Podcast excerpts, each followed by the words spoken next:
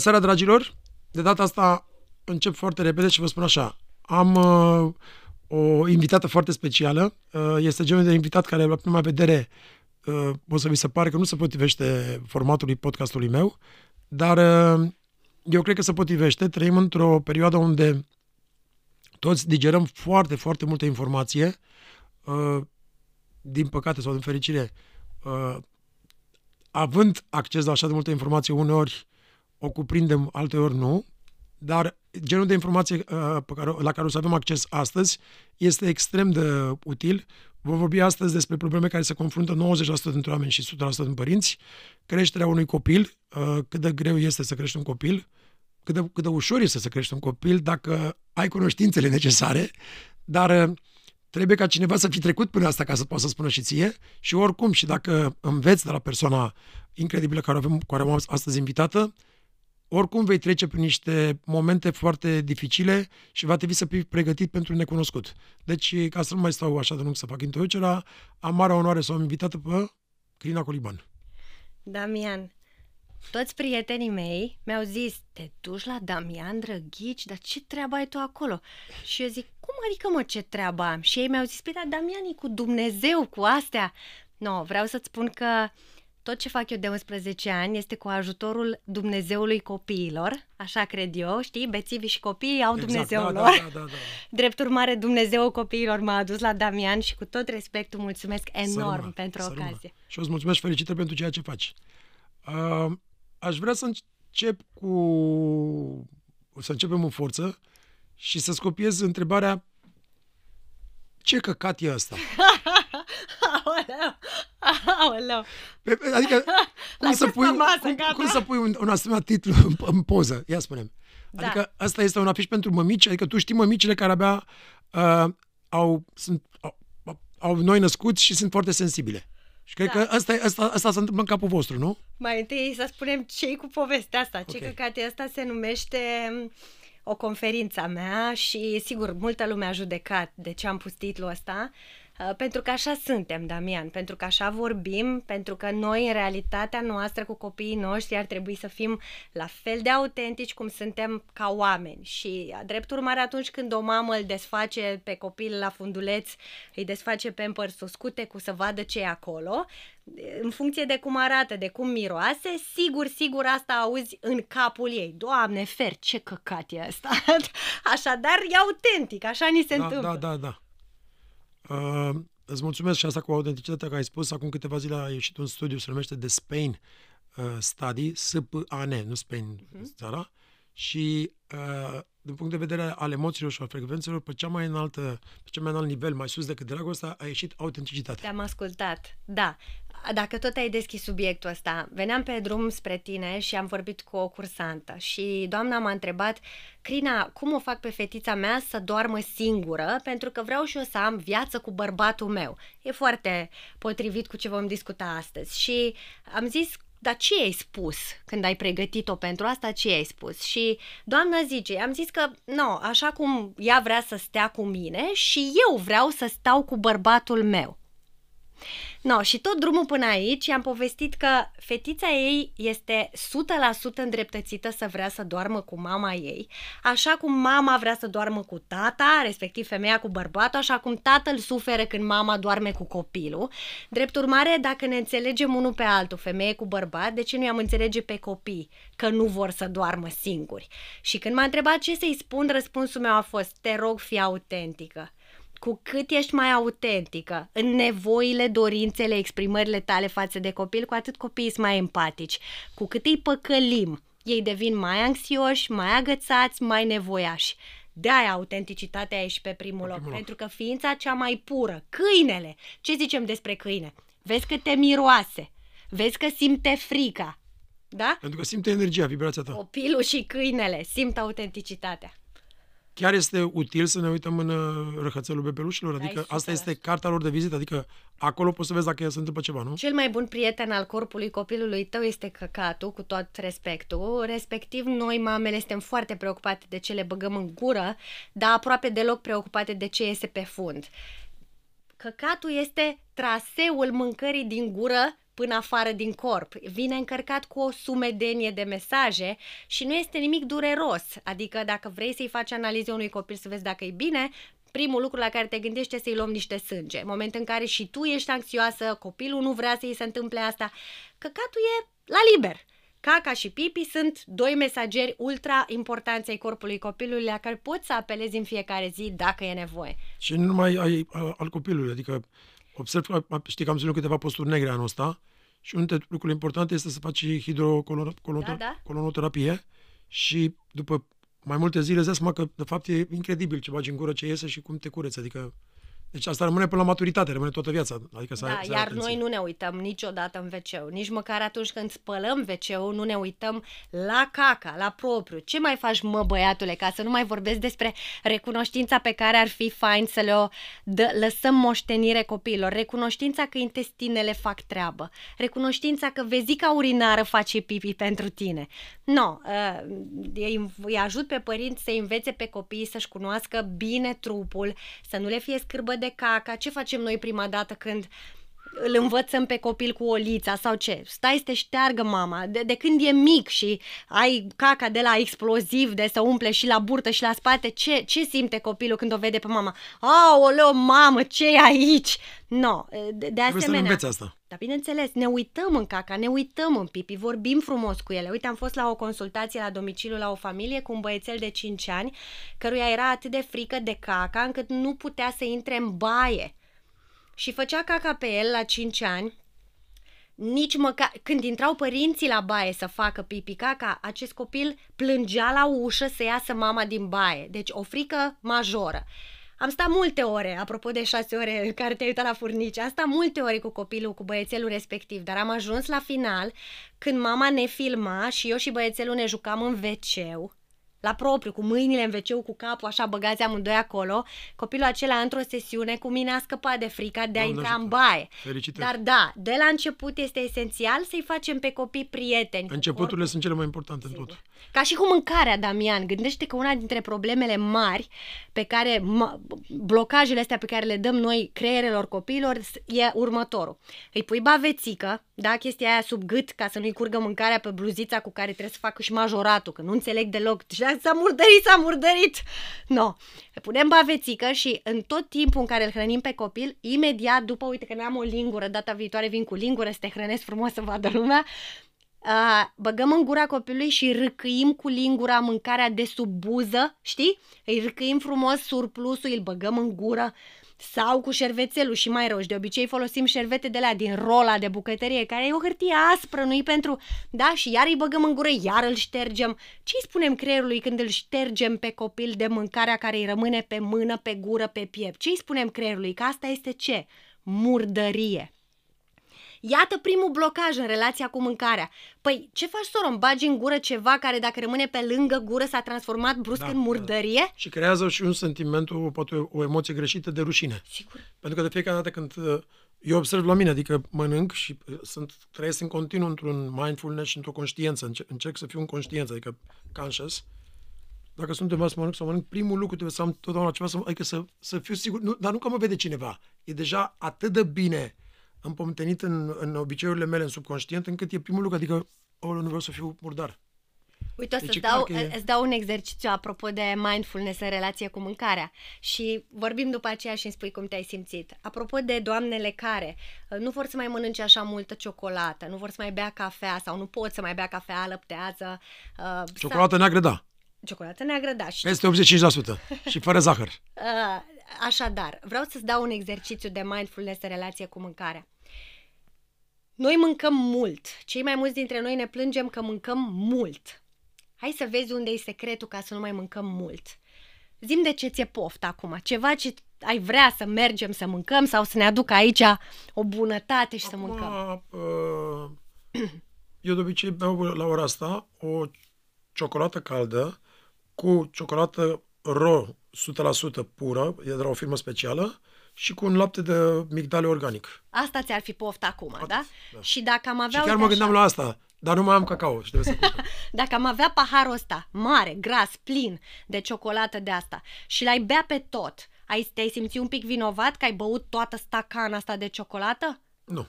Bun. Presupunem că te-ai simțit vinovat pentru Ok. că toți oamenii care Să simt mănâncă vinovat. bagă la dulce în halul ăsta s-ar simți vinovați. A, dar asta, am, am, am, am nu dulce. Asta ce a spus E eu mare. amăruie, A, da, dar da, tot exact. o bunătate da, da, în sensul ăla da, e, da? Nu-i sarmale, Corect. da? Ok. Noi punem la gură sau băgăm bucățica în gură, nu o mestecăm, maxim de două ori mestecăm bucățica și o înghițim. Și vrem din nou și iar repede o înghițim și vrem din nou și ne trezim cu stomacul plin, ne doare burta, dar tot ne mai e poftă de mâncarea respectivă. Unde e secretul? Păstrează pe limbă, în gură, a- bucățica sau înghițitura cât de mult posibil. Pentru că toată pofta e în gură. Pofta nu e în stomac, stomacul nu simte, numai papilele simt. Deci dacă vrei, faci acest exercițiu și păstrează în gură cât poți tu de mult în bucătura și să vezi cum se micșorează porția incredibil, De aia se spunea, că, dacă mai ții minte, când eram noi mici, cele 20 de minute.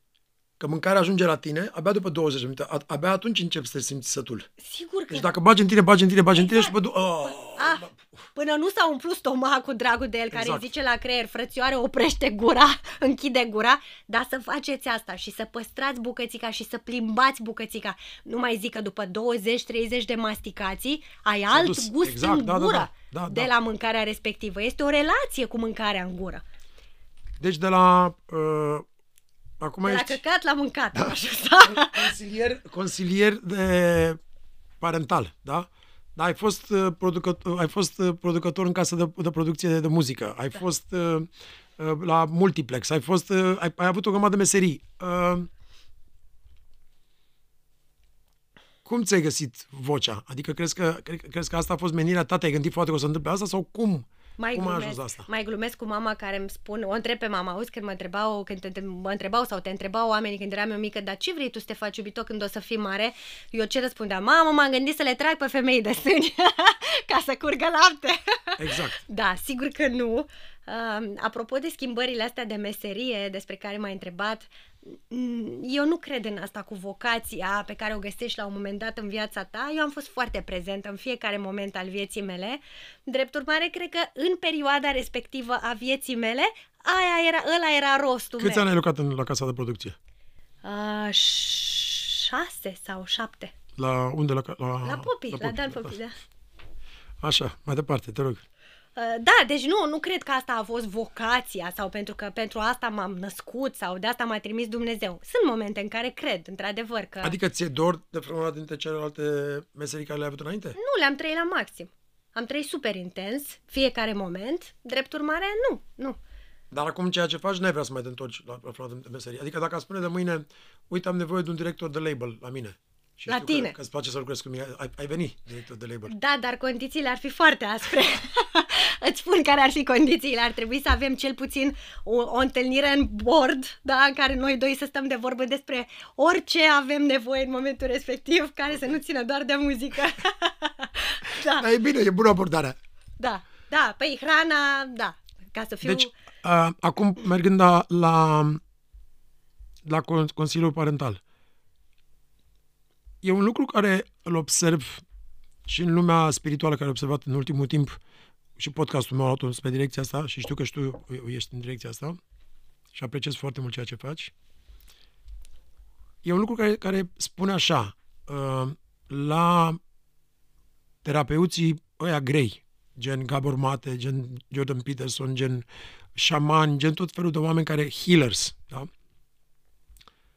Mulți dintre ei au studii la bază psihologice, au studii de, studiile de, de bază sau fiecare ce a studiat, da?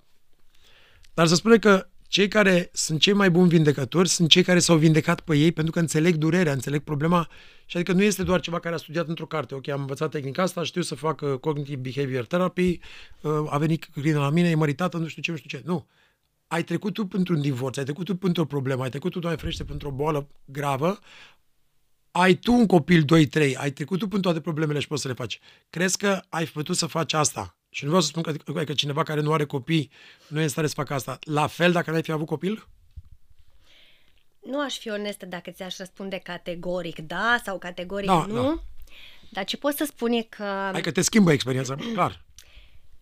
Runa, fica mea, uh, m-a ajutat să o iau pe calea asta uitându-se la mine cu ochișorii aia mici și cu gurița aia care nu știa să spună pe limba mea. Uh, privirea ei când era ea mititică îmi spunea, mama, eu am venit aici bazându-mă pe tine. Eu am crezut că tu ești mai deșteaptă, mai deșteaptă decât mine. Eu am crezut că eu te întreb pe tine, nu tu pe mine.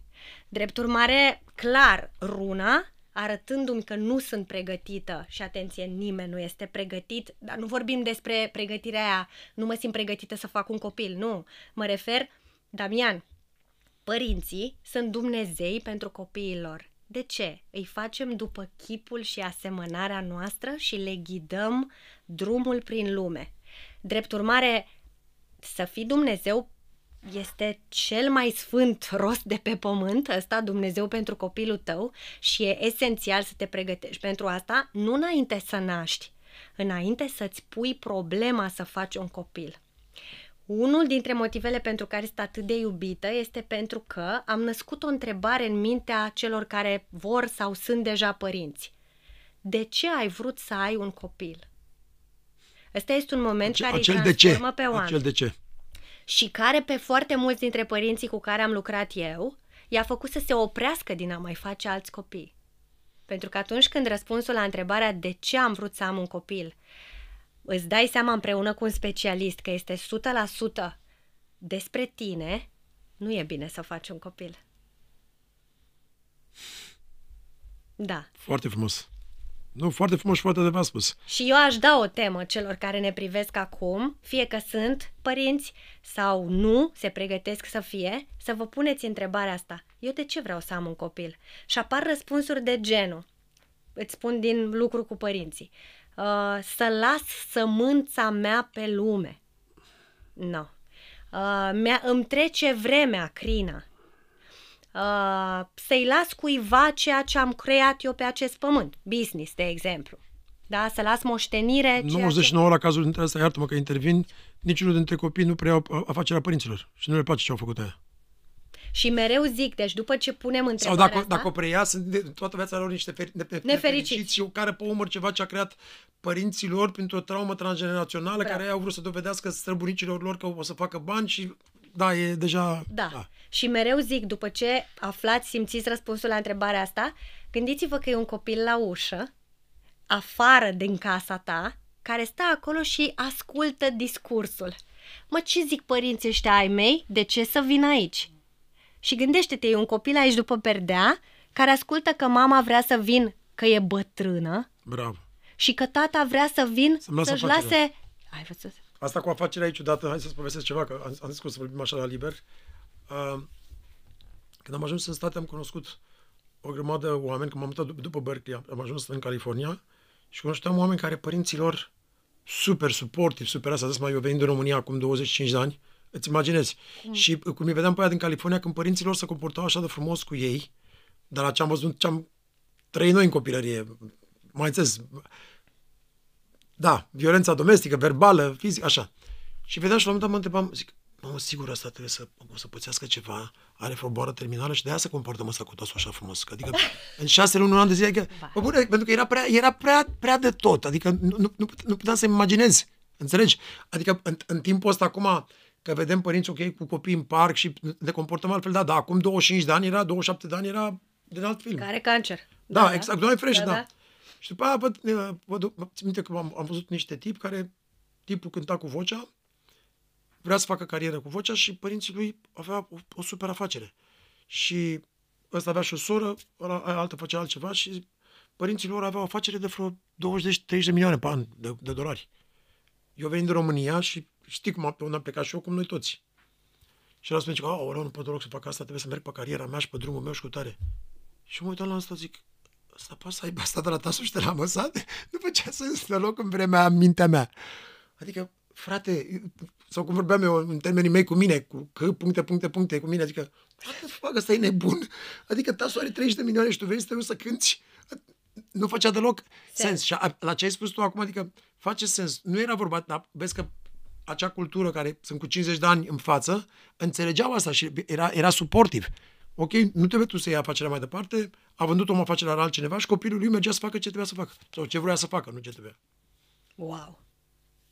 Uh, crezi că, în afară de primul răspuns pe care l-ai spus și de care vorbea, am, am, mai, am mai dat exemplu ăsta într-un podcast și am spus că nu este părerea mea, este ceea ce Jordan Peterson, Yuval Harari, Sapiens, au spus oamenii, deci nu este părerea mea, repet iarăși ca să mă înțelegeți, au spus că cele trei motive de bază pentru că noi ne aflăm aici, unu este, odată ce ne naștem, să supraviețuim, doi, să procreăm, da?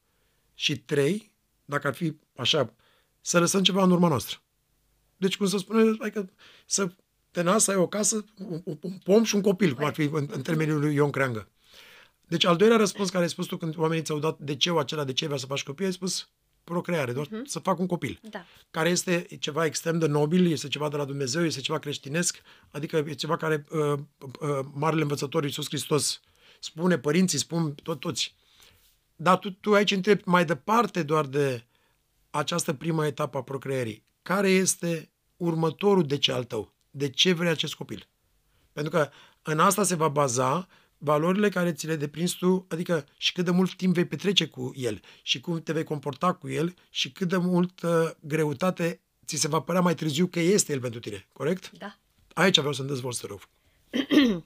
Apropo de cum vorbeau părinții cu noi, cu tine, uh, fă-mă mândru de tine, tată, da?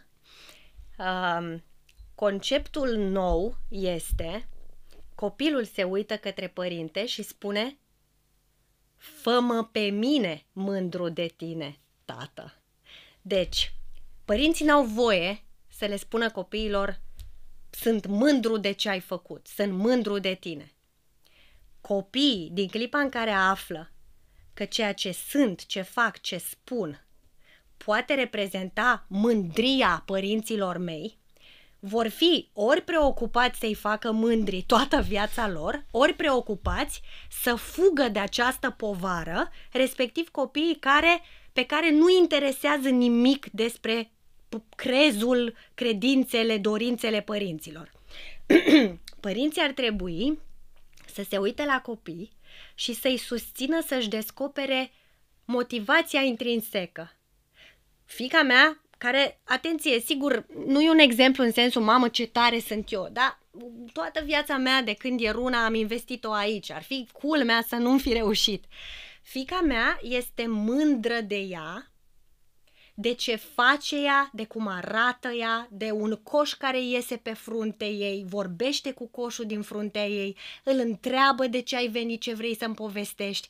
Adică este, asta înseamnă mândria de propria persoană, de propria viață, cât mai conștientă și mai în relație cu tine. Acum, ai zis procreere și apoi ce las în urma mea. Cum zice un alt maestru, um, să contribuim este fericirea fiecăruia dintre noi. Asta, să contribuim da, în societate, da. să serve. Da, deci să las ceva în urma mea nu e vorba despre sămânță, nu, nu e vorba, da.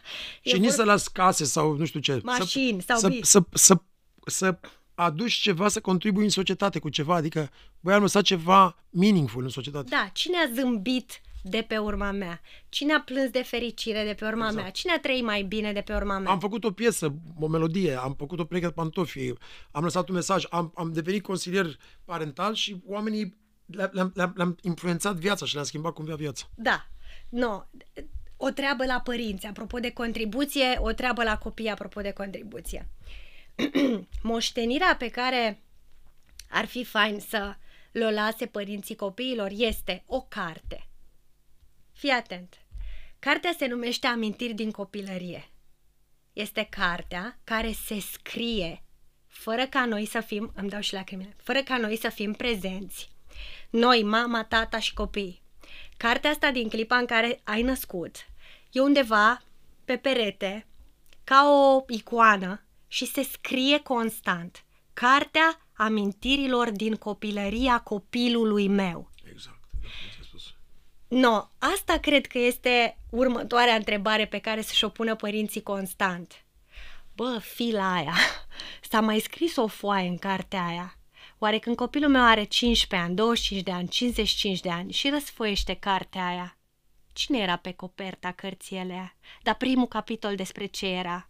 Dacă când citesc cartea Amintiri din copilăria copilului meu, preponderent zâmbesc? Preponderent mi-e frică? Preponderent mi-e rușine de ce s-a scris în cartea aia? Cartea aia se scrie singură când nu suntem conștienți.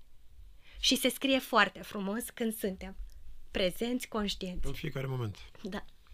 Ai, uh, ai abordat sau ai deschis subiectul Dumnezeu sau uh, credință cu runa? Da, sigur că da. Da. Și o să zic un secret, poate îl tai la, la montaj. Um, eu sunt spirituală în sensul că este evident că este o ceva mai presus decât noi. Um, runei nu-i place la biserică și la piață. Sunt locurile în care nu vrea să meargă. Merge, draga de ea, dar este, știe, îmi zice, știi că e clar că aici e plăcerea mea, da? Uh, religia pe care o cresc cu runa este religia trupului și a sufletului ei. Adică, nu, runa nu spune rugăciuni sau nu în sensul clasic.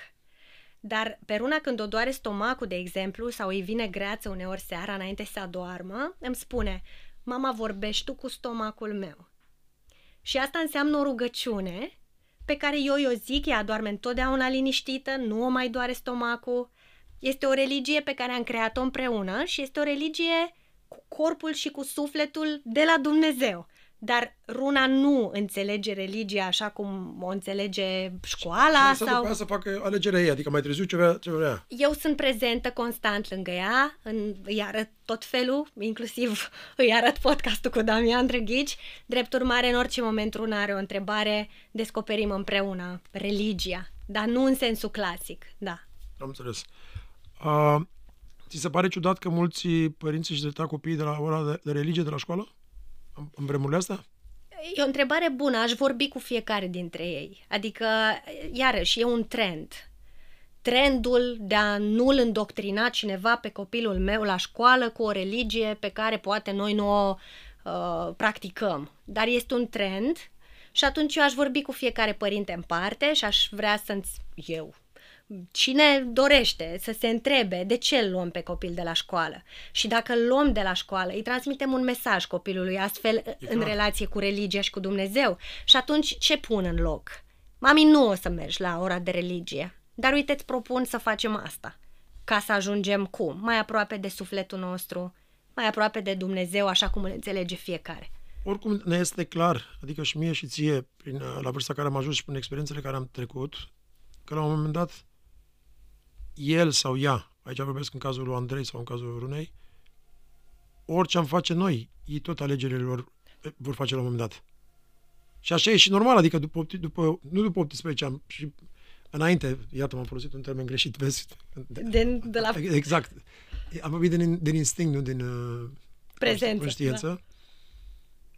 Este alegerea lui, cum cum putea să fie și alegerea noastră să facă orice fel de alegere, de la alegerea vestimentară la ce vrea să mănânce, dacă vrea să fie vegan, dacă vrea să mănânce carne sau nu, sau vrea să fie pesco-vegan sau ce vrea, ce vrea să fie. Așa și aici, adică e clar că noi trebuie să-i, să expunem la cât mai multe lucruri, da? dar trebuie cumva să, să fim conștienți, dacă ar fi să luăm cu controlul, acceptare, iertare și non-judgment, să fim conștienți că orice am face noi, până la urmă, tot ei vor face ce își vor dori. Și de multe ori, uh, când se ajunge, știu că plecăm de la parental mult mai târziu, când observăm asta, nu atâta timp când, când el e singur, cum mi s-a întâmplat și nouă, sau ea e singură. Uh, și la femei și la bărbați nu se întâmplă așa. Adică mă refer, ne vedem peste 15 ani, Andrei are 25 și Runa are 30, nu știu cât, și mulți înainte, să zicem atunci, și întotdeauna, dacă, dacă am fi fost pe vechi, mă refer, înțelegi, ca generația aia, pe era fată bună, dar a dat peste asta și a schimbat-o. Nu, n-a schimbat-o. E momentul când ea, sau el și-a, a, a dat peste una și a luat mințile și acum l-a schimbat, acum da. a plecat cu ea și mănâncă nu știu ce. Nu, înseamnă că era o valoare comună. și a, el a plecat cu aia în a, muntele nu știu care și fac nu știu ce fel de călătorii. Aia era înăuntru lui, adică tu ai fi vrut, să- mamă, tată, vreau să merg cu voi, nu știu.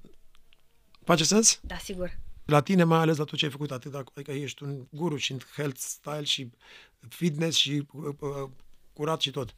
În creativitate, asta într-o întâlnire cu profesorul Dulcan, spunea și că în București, mie mi-a o săptămână să scriu uh, o pagină.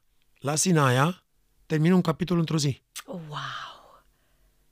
Deci, ai, U- înțelegi despre ce e vorba? Da, pentru că e nevoie de un spațiu unde să poți să fii separat, adică să nu... Și, și ăsta e motivul pentru care majoritatea scriitorilor, major- majoritatea muzicienilor, știi, se retrăgeau undeva în munți sau se retrăgeau undeva. Ai perioade de astea? Ai momente unde trebuie să te retragi? Hmm. Sau ai vrea să te retragi? Um, am trăit în București multă vreme și la un moment dat am simțit că e nevoie să plec la Sinaia și m-am mutat, da, de trei ani sunt în Brașov și în Brașov locuiesc la propriu în munți. În, la propriu. Am fost și noi acolo în vara asta, undeva la Șirnea, dacă Da. ai auzit. Lângă, acolo, aproape, mai sus de Moeciu. Doamne, Da. da. superb Da. da. acolo, nu se poate așa ceva. Câtă liniște, cât de, cât de superb și cât de, cât de prezent poți să fii. Deci aveți Da. o viață foarte prezentă. Da, și în fiecare dimineață vin ulii, sunt așa la ochii mei, așa se plimbă ulii, Cât de tare. caută și ei, văd, află, da. Se spune că, că un copil sudează relația, o întărește. Aoleu, doamne. Aoleu, Știu că- asta știu e că o nu e durere. da. Știu că nu e așa. Mm. Ce părere ai despre asta? Un copil sudează divorțul de relația părinților lui, respectiv uh, statistica acum este 85% dintre divorțuri pe plan internațional apar în primii trei ani după ce vine copilul. Asta înseamnă că 8,5 din 10 cupluri Să se divorțează. despart din cauza copilului. În primii trei ani. Na. Deci, sigur, sigur, copilul sudează relația de divorț. Că la 9 din 10 putem să zicem că e sigură Și treaba, pe nu? Peterson, nebunul, că o să creadă lumea că mă plătește Peterson să, să Da. da. promovezi. E a treia oară când îl, îl menționez în podcastul ăsta. Spune, în, în loc să stai ca un idiot, chiar așa zice, într-un, în, într-un bar să te uiți la meci de fotbal, stai acasă cu copilul, nu contează că ești bărbat, și în loc să și tu și nevasta să vezi să vă divorțați, stați cu copilul, cât ați făcut 1, 2, 3, da. Și dacă vă chinuiți, stați, și și dacă nu sunteți fericiți în relație, stați acolo. De ce? Pentru că aia, aia e mai important decât orice altceva. L-am văzut într- într-un, într-o emisiune. O să spun, uh, o să dau un instrument pentru tați. Uh, relațiile se strică mai ales pentru că tații nu-și mai găsesc rostul în familie în primii trei ani. Mama este foarte legată de copil. La propriu, bărbatul își pierde orice rol mai are în familie, se duce în rolul ăsta de provider, adică eu fac bani, vă aduc acasă noaptea niște bani, dar asta îl înstrăinează în mod evident. Un instrument care poate salva relații este tatăl trebuie să stea în contact fizic cu copilul din prima zi, zi de zi, cât mai mult posibil. Instinctul este la mamă. La tată, instinctul apare doar în contact fizic cu copilul lui. Este, sunt zeci de studii științifice, hormonii, te rog, Da, puteți, da. Da, da. Adică Deci- în momentul când, când, când sunt plecat la studio, la revedere, nu există. În momentul când sunt cu el, pf, sunt acolo. Sau dacă văd o fotografie sau dacă mă sună, ia- gata, mă ia. Dacă sunt, altfel, creierul meu e creierul oriunde. Da. da clar. Dar 16 ore, 18 ore pot să fiu, nu că nu-l iubesc, că îl iubesc de le-ai mor toate. după el. Nu, ne, da, Dar, deconectat. dar așa sigur. suntem noi făcuți, bărbați. Da, și dacă ar înțelege femeile asta, Doamne, tu gândește-te că din clipa în care apare copilul, mama pleacă cu copilul în altă cameră. Da, da, Ei da. stau continuu prin sân, contact fizic intens, Da. tatăl este tot timpul înstrăinat. Vrea să-l schimbe la Pampers, nu, e, a- nu așa. Stai măi omule, nu vezi că plânge. Vrea să-i facă baie. Nu vor, dar să zicem că unii vor. Nu, Dar și dacă vrei să faci ceva, nu-i bine, a, nu-i bine, a, nu-i bine. Ok, fraților, Da. am fost și eu să ajut. Da. Dar atenție, nu zicem cu judecată, adică nu, nu. este Tot instinct într-o la protecție. femei. Da, corect, corect. Da, ele sunt absolut animale și au un singur scop să-l apere pe puiul lor, deci este 100% drept cum se comportă ele, dar promit, vă zic, scrie peste tot în știință. La tați nu avem decât o singură șansă ca ei să vrea să stea cu copilul. Contact fizic cât mai des. Ia copilul, pune-l pe pieptul lui să doarmă așa, lipiți unul de altul. Bagă-i copilul în ureche, să se audă în urechea tatălui cum respiră copilul. Promit că ăsta este un instrument ca să se salveze cuplurile după ce apare copilul. Femeile nu vreți să mai faceți dragoste după ce nașteți. Da. De ce? Vai, o să-ți spun acum o chestie, o să-i dea peste cap pe toți. Cel puțin un an de zile, după ce naște, natura nu o lasă pe femeie să facă sex. Adică dacă te uiți, vorbești... Deci dacă faci cinci, cinci copii, mm. trebuie să, să, să te gândești că cinci ani nu-ți mai... Din păcate. Adică, Ok. no, sunt, sigur, e un Da, da, procent da, da, sub da, 10% care vor, pot, da. Dar, statistic, în primul an, femeile nu vor să facă sex. Nu simt niciun pic de drive, de dorință. Care este Nu. motivul, Crina? Motivul. Natura a zis așa. Păi dacă eu în primele luni o las pe femeia asta să mai facă încă unul, 9 luni, da? Deci un an înseamnă 9 luni, na. Dacă eu în astea, anul ăsta o las pe femeia asta să mai facă alt pui, de primul pui, cine se îngrijește? Și dacă după ce îl face pe al doilea, eu, femeia asta vrea iar să facă sex, de al doilea pui, cine se îngrijește? Deci natura taie dorința sexuală a femeii în primul an ca să salveze specia. Îți dai seama? Deci când vedem uh, uh, bunicile astea, străbunicile tale și străbunicile mele, când ăștia aveau 11 unul după altul și tu te uitai, păi dar când ei făcut? Păi mai că în 49, în 50, 51, 52, în 53, 2. Știi că de multe ori lunile... What? Dar știi, hai să ne gândim, oare de ce? Femeile astea de Păi, ce dar- făceau dar- atâta dar se gândeau, bărbatul venea Hai. unde era de la muncă, haide Și o fă! prindea, bineînțeles, Exact. absolut. Da. Nu era... Exact. Dar vezi natura iubita de ea? Adică de, de cele mai multe ori, doamne, iată, nu vreau să, să-mi spun vreo greșeală sau ceva, să, să, să spun ceva greșit, dar uh, nu față de cei care ne ascultă, energetic vorbind. Da. Cred că majoritatea pe vremea aia nici cred că era făcut de dragoste, cred că era aproape un semi-viol, aproape. Da, sigur. Uh, Și rapid și nici nu Da. te apuca să-și dea O chiloții. nevoie, îți dai da. Seama. Da. uh, și uite așa bărbații se duc după altele în primul an. Hei, foarte bună întrebarea asta. Mai zic o dată. Eu am 11 ani de când fac meseria asta pe care eu am inventat-o. Um, și site-ul meu de 11 ani nu se cheamă crinacoliban.ro, imaginează-ți. Și am lucrat cu multe echipe de branding și toate echipele mi-au zis, cum mă să nu știe lumea numele tău, mă, numele tău trebuie să fie pe toate gardurile, nu?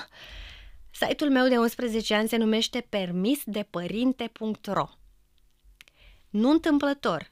Scopul meu nu e să mă cunoască lumea pe mine. Scopul meu e ca lumea să înțeleagă că, așa cum pentru să conduci o mașină prin oraș îți trebuie un permis pentru care înveți, dai probă practică, dai examen și îl iei sau nu, greșești, se ia permisul și stai acasă, te plimbi cu taxiul. Cum pentru a conduce un copil prin lume nu-ți trebuie nimic?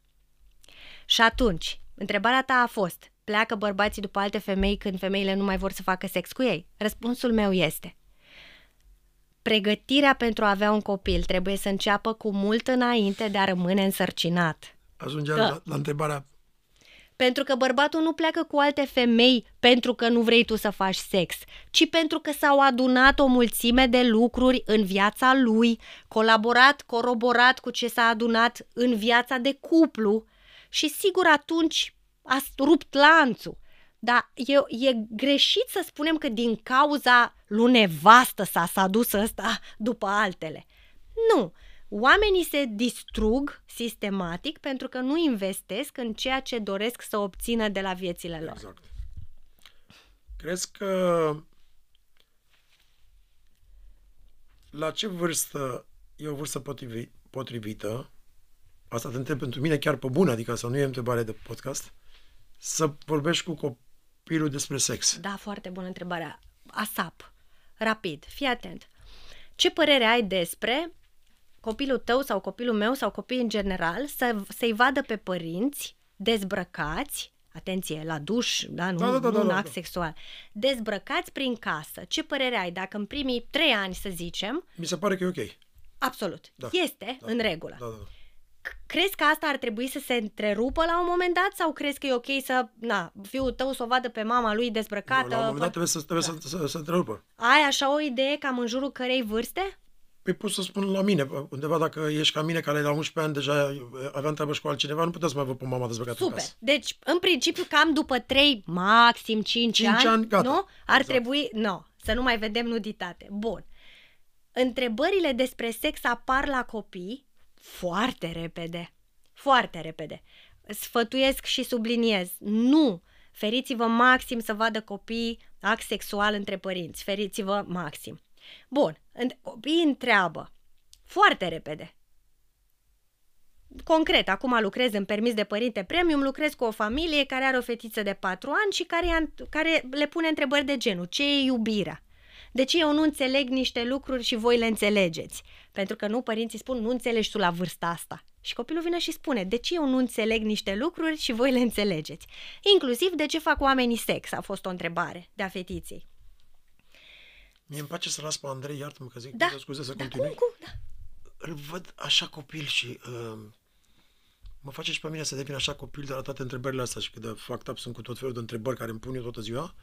Și când sunt cu el zic, "Aoleu, mă, mă, vreau să fiu așa de copil și parcă aș vrea să, aș, aș vrea să rămână copil totdeauna așa. Ai înțeles? E, e ciudat, e, înțelegi sigur. emoția, e Tot foarte egoist, ciudată da, emoția. tot egoist e, da. da. Adică îmi place așa de mult să fie copil și, aoleu, ce bine că e copil, copil încă. Da, și e, a- de asta alegi faptul că ce? Parcă nu i-ai zice despre sex ca să-l mai păstrezi copil? Da, încă. Asta era da, ce mi- îmi ziceai mi- acum? E, e o problemă mea, ai înțeles? Nu, nu, doar vreau să înțeleg Eu dacă mă asta... gândeam la sex la trei ani, adică ca să, ok, Bravo. știre. Și acum, știre, da. și acum răspund. Um, să le povestim copiilor despre sex este, din nou, o întrebare la care trebuie să ne răspundem înainte să întrebe copilul ce e sexul.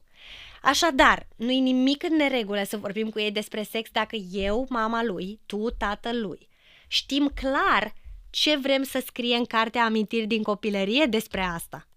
Pentru că asta poate să însemne, te-a adus barza, este ceva rușinos, uh, trebuie numai femeie cu bărbat, tot felul, fiecare Și cu... acolo, acolo, dacă deschidem asta, dacă am deschis cutia Pandorei, acolo intervine cea mai mare problemă, poate, unde uh, știu și eu asta din niște terapii pe care am avut uh, o binecuvântare să le fac, acolo, la baza emoțiilor cele mai negative din copilărie, îna- înainte de anxietate, ură, nu știu ce, cea mai, cea mai, cea mai gravă și cea mai mare uh, de suferință este shame Rușine, sigur. Deci acolo, dacă, dacă nu se discută bine despre asta și nu o prezinți cumva bine, oricum va ajunge la un moment dat să fie rușine de ceva. Hai să zic două exemple. Și de obicei are de-a face cu ceva sexual. Din... Uite, Sau vezi pe bunica, pe mama, sau pe Clar. cineva, sau ceva la școală, sau te-a văzut cineva în ea goală, sau ceva, ceva se întâmplă. da. Și de acolo se, se desprinde totul. Și toată Hai. viața rămâi cu rușinea. Hai să vezi la fetițe cum apare rușinea și după aia și la băieți. La fetițe.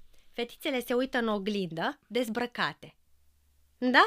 Face baie, face duș și stă și se uită în oglindă. La floricică, cum zic eu, la puța de fată, dar la floricica ei, la fundulețul ei, la sâni. Se uită la ea. Și vine următoarea replică. Ce te holbezi, măi? Îmi pune mai ceva pe tine, nu tu mai stai de în puța goală și te... Gata, e, Ți-e rușine? E rușine. Uite, nu ți-e rușine. Pe când femeile... care Uite, ce vor toate femeile când fac sex? Să stingem lumina. Da. De ce să stingem lumina? Da, a zis Ruby, stinge lumina. Ca să nu ne vedem. Stai dacă- să vezi la băieți. Bă, ca să nu ne vedem și aici mai, mai vreau, vreau să întreb ceva acum. Că știu cât de conscious ești și health conscious e asta. Și atunci, în momentul când o auzi pe, cu ghilimele de rigoare, pe Louis Hay, că spune, uite la tine, spune că ești frumoasă și că te iubești, ți se pare ridicol. Deci îți vine, îți vine să spargi oglinda morții, mătii de oglindă. Cum să spune mie că mă, mă iubesc? Pentru că o spui tehnic, mă iubesc, mă iubești, te uiți la tine, da, fă, dar nu vezi cum e părul ăsta, sau nu vezi cum e aia, sau nu... mă iubesc, mă iubesc. Așa, a, e nebună lui că e asta cu mă iubesc, mă iubesc ăsta. Nu funcționează. Că dacă tu de, de mică n-ai avut curaj să te iubești, cum vrei acum la 35-40 să mai te iubești, să te accepti? Uite încă un Și, exercițiu. și plus că, iartă-mă, plus că tu ai fost și spălată la cap în ultimii 30 de ani de Claudia Schiffer, Naomi Campbell și toate, orice, cum ar trebui tu să arăți și, și, și cum ar trebui tu să te comporți ca o viață de fotomodel și cum ar trebui tu să mănânci și stilul de viață pe care ar trebui să-l duci, cum l duce aia. Pentru că și aia, dacă ar avea trei copii, job, muncă și asta, n-a stat toată ziua să, să stea la sală să arate perfect. Încă un exercițiu pentru te iubești. Um, tu te iei în brațe. Nu. Mai iau în brațe după ce am învățat asta. Și mai ales în somatic experience aici și aici Absolut. și... Îi rog pe oameni, pe părinți, să-i ajute pe copii să se mai ia și singuri în brațe. Uh, cred că am trei ani de când... Uh, nu. Dimineața mă duc și mă spăl pe dinți. La o oglindă. Și cred că de vreo trei ani îmi dau seama că nu mă uit la mine în oglindă când mă spăl pe dinți. Și la un moment dat, Ah. sigur, și la un moment dat am zis, mă, fata mea, ia uite-te mă la, ia te mă binețe, mă. E, după ce am început să mă uit la mine în oglindă, mi-am dat seama că am ochii albaștri, Damian. Care ochii albaștri sunt rari. Adică nu vezi peste tot ochii albaștri. Și cred că am trei ani de când în fiecare dimineață, nu chiar, dar dimineți, mă spăl pe dinți și mă uit la ochii mei albaștri și mă bucur că am avut șansa ca în această viață să am ochii albaștri. Nu. Da, și asta nu este... Pentru foarte mult timp a fost considerată vanitate. Dar uh, eu mă uit la mine și n-am avut asta mulți ani, mulți ani și mai ales după atâta timp de zile de ascultând dimineți întregi, dimineți întregi de, la Louis Hay și la tot felul de afirmații, mă uit la mine și zic, mamă, uite, mă, uite ce, ce bine arăt. De ce? Adică îmi place de mine și atunci, mamă, Damian, și mi-era greu să spun te iubesc, care bine. Da, dar e un cadou al tău de la Dumnezeu. Eu sunt bine, eu sunt frumusețe, eu sunt iubire. Adică e vorba de, de să manifesti ceea ce ești. E greu să, să, să faci asta. Greu dacă n-ai început de mic. Da. Greu, da. Da. Dar vreau să îți povestesc și despre băieței. Fii atent. La fetițe nu ți-e rușine să stai în puța goală să te uiți în Da. oglinda. Hai să vezi dintr-o consultație. Um, a venit la mine o doamnă care mi-a zis că are un băiețel căruia îi place să se lase în puța goală. Și că, măi, Crina, ieșim la restaurant, își dă chiloții jos. Suntem în autobuz, își dă chiloții jos. Adică copilul non-stop e în puța goală. E hipiot. Și fii atent. Sigur, am vrut să aflu contextul, cum a ajuns copilul să vrea la puța goală. Sigur, copilul a început să își arate puța prin casă, clar văzând puța tatălui lui. De-aia zic că la un moment dat trebuie să oprească, să nu ne mai arătăm puțele prin casă. A văzut puța tatălui lui și a zis, vreau să-mi arăt și eu puța. E, reacția pe care a avut-o mama lui prima oară, a doua oară, a treia oară când copilul a venit în puța goală, a fost ceva ce l-a făcut pe copil să vrea să-și arate puța. Fii atent! Mamele din nou val de parenting, da? Mama, uite puța! Și mama ce a zis? Ce puță mare are băiatul meu! Da, nou, nou val de training. Bravo. Nou val de parenting, da, da, da, da. da? Copilul a zis, ia uite mă arătă puța lui mama, ia uite cum a făcut asta. Păi stai că vă arăt la toți. Da. Și din momentul ăla, copilul ăla pe viață, băiatul ăla, bărbatul ăla, așteaptă ce? Și-a dat chiloții jos să o vadă pe mama care spune, mamă ce puță mare ai. Ce o să facă acest bărbat toată viața lui? O să adune frustrări grozave, Da, pentru da, da, că da. i-or mai spune vreuna două. Bravo, mă, ce dar mare wife, niciuna da. nu o să-i spună ca mama. Da, corect. Nu. Adică, da, ce rușine și bă, ce puță mare. Da. Cele două extreme care pot să distrugă. Ne-ai dat câteva idei și sfaturi pentru mămici. Ce sfaturi și idei ne dai pentru tătici? În general. În care, general? E Uite, greu, nu? gânde- da, gândește-te la tine. În care, în ce direcție ai vrea să-ți abordăm povestea asta cu sfaturi? La mine, adică în ultimii 5 ani, eu mai am o fată în prima căsătorie, care are 31 de ani. Să fie sănătos Să și nu mulțumesc că a mulțumim. avut nunta și am să fiu și bunic, dacă pot să crezi. Îmi vine să cred că eu am să fiu bunic. Așa. Uh, nu țin minte nimic, nimic, nimic de la Nicolina. Aveam 21 de ani și nu țin nimic, minte nimic. Uh, ca tată. Da. Băi, la, la, la cât n-am ținut minte de la Nicolina, mi-a dat Dumnezeu la Andrei. la 49 să țin minte tot, tot, tot, tot, tot. Și e o binecuvântare. Dar am învățat așa de multe lucruri. Cred că încă, uh, și aici e vorba de nou val de parenting, de new, new wave parenting, cum să, cum să zic, cum ai spus și tu, unde încă este foarte greu la mine și o recunosc și lucrez la asta, în momentul când sunt cu el, să fiu prezent. E foarte... Pentru că mintea mea încă e, aoleu, trebuie să dau telefon acolo. Să... Și trebuie, atunci trebuie să las telefonul deoparte și asta ca să pot să fiu prezent cu el. Aici Da. la mine este. Un Și sfat cred că mai pentru mult, mai mult tătici părinți, aici, cred că, nu? Da. Da. Primul lucru, uh, să îl numim într-un fel, și anume timpul meu cu tata, apropo de cartea da, de pe perete. Uh, tu te duci acolo, sigur, și pentru tine, da? În mod evident, tu construiești o lume acum, prin copilul tău. Și atunci, să denumim într-un fel, prin vorba, co- prin limba copiilor, timpul meu cu tata, poate să se cheme oricum, timp special, uh, brotherhood, cum vreți voi, Robin Hood, cum vreți voi. Uh, înseamnă așa, ne punem în calendar, tata, și sexul programat are rezultate. De ce n-ar avea timpul cu tata? Rezultate dacă ar fi programat. Deci, luni, duminică. Ziua mea sfântă cu tata este duminica. Ziua tatălui, da? Ok, deci ăsta primul lucru. Copilul meu va ști toată viața lui că duminica era ziua mea cu tata. Foarte mult contează în structura intrinsecă a bărbatului sau a fetiței. După care, în ziua sfântă cu tata, clar nu există telefon. O, poate să fie 30 de minute, nu, poate, nu, trebuie, nu trebuie să fie 8 ore cu tata. Dar cât e timpul meu sfânt cu tata, nu există telefon. Deloc. Nu e acolo. L-am închis și nu există. Pentru că în clipa în care fizic închizi telefonul sau îl pui într-un sertar în altă cameră, creierul ascultă Așa este. și fuge de acolo că știe că e închis, efectiv, nu există nicio șansă să trebuiască să-l audă sau să... Bun. După care există și vă promit că funcționează o listă de plăceri. Plăcerile mele cu tata sunt clar diferite by nature decât plăcerile mele cu mama. E foarte fain să creionezi tu care ar putea fi plăcerile mele cu, ta- cu copilul meu. Și în ziua sfântă să faci la propriu cele mai mișto, ca un fel de ziua lui Da, cele mai mișto experiențe, care pot să fie și vă sfătuiesc, mai ales dacă aveți băieți, dar și dacă avem fete, să intrăm în zonele interzise. Duminica pot să înjur cu tata. Duminica putem să ne bășim. Fără să fie, ce faci, băi, tată, bă? Da? Duminica putem să vorbim de rău uh, pe bă, educatoare. Bă, grasa aia, uite, apropo, în uh, curs la mine a venit un, uh, am și tați cursanți și domnul mi-a zis uh, o glumă, i s-a întâmplat copilului lui, uh, la școală, copiii, și doamna învățătoare întreabă, "Uh, ce ne dă găina? Ouă. Ce ne dă va... Nu. Ce ne dă găina? Ouă. Ce ne dă oaia? Lapte? Nu știu ce. Ce ne dă vaca? Teme. da, apropo de ziua educației, da, scuze. Deci ce ne dă vaca teme?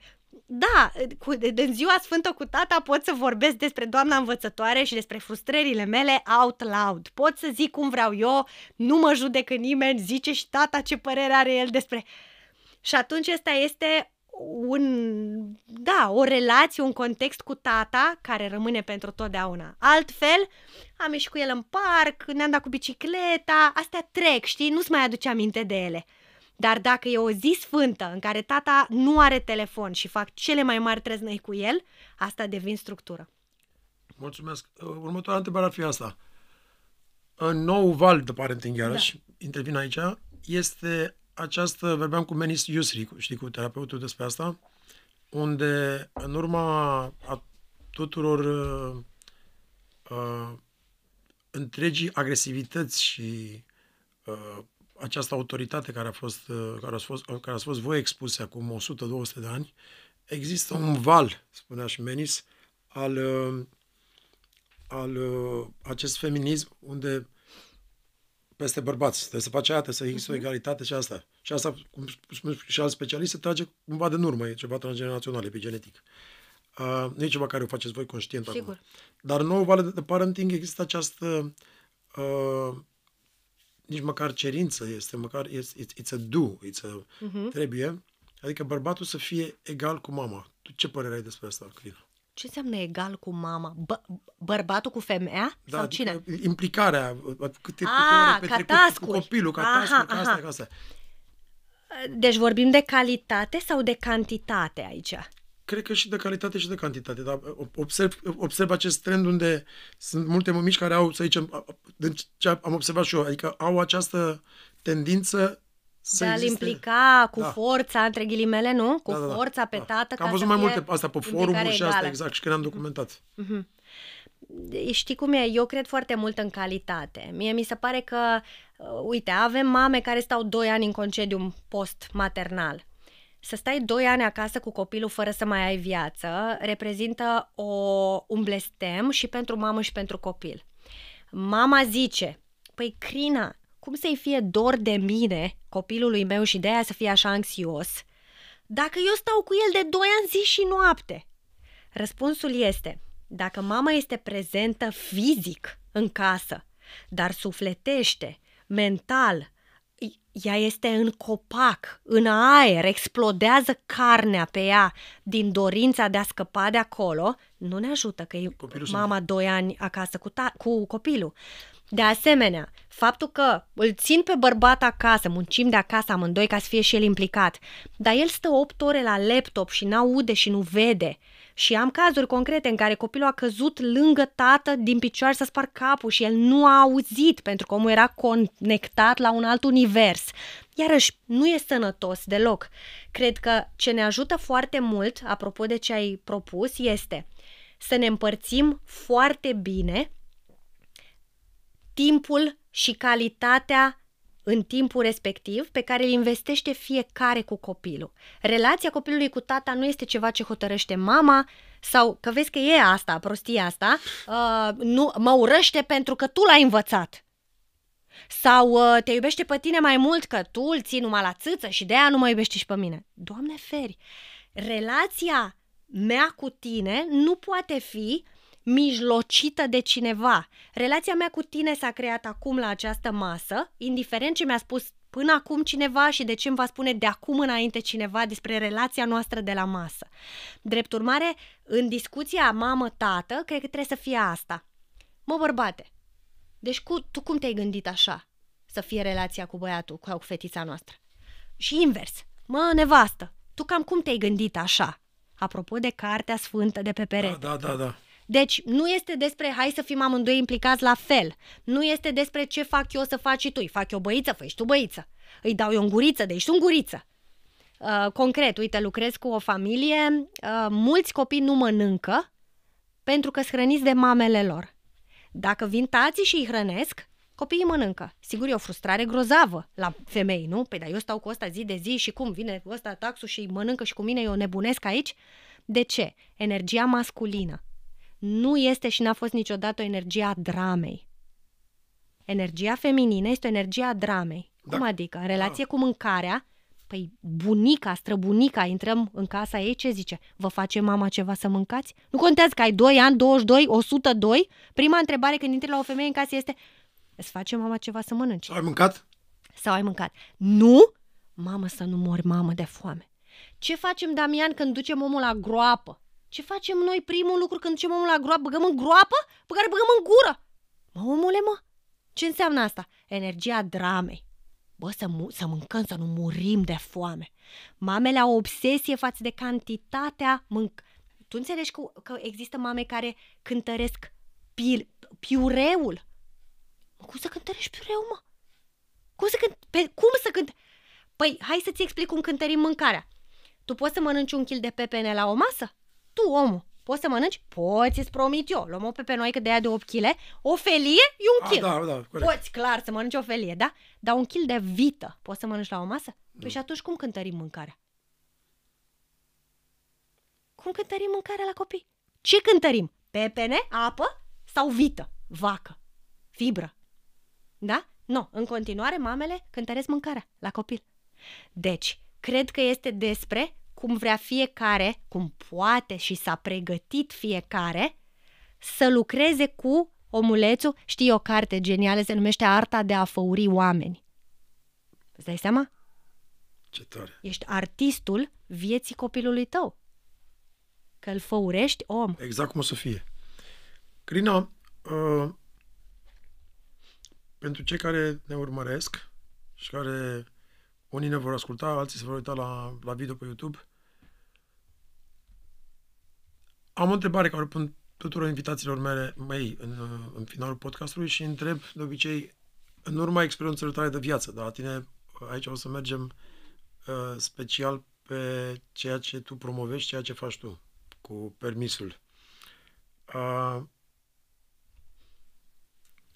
să zicem că peste 100, 200, 500 de ani cineva se uită la noi într-un metavers și vrea să ia o informație de la Crina și de la Damian. Ia să vedem despre ce vorbeau ăia doi nebuni despre parenting atunci. Care ar fi un sfat sau un citat sau în urma a întregii experiențe cu toți părinții, cu toți oamenii care au avut în ultimii 11, 11 ani de zile, da? Uh, un sfat pentru mămici și tătici uh, despre copii. Adică care ar, ar putea să încununeze tot. Știu că e greu, dar un sfat, poate, nu știu, în câteva, da. câteva fraze. Îl, gata, a venit.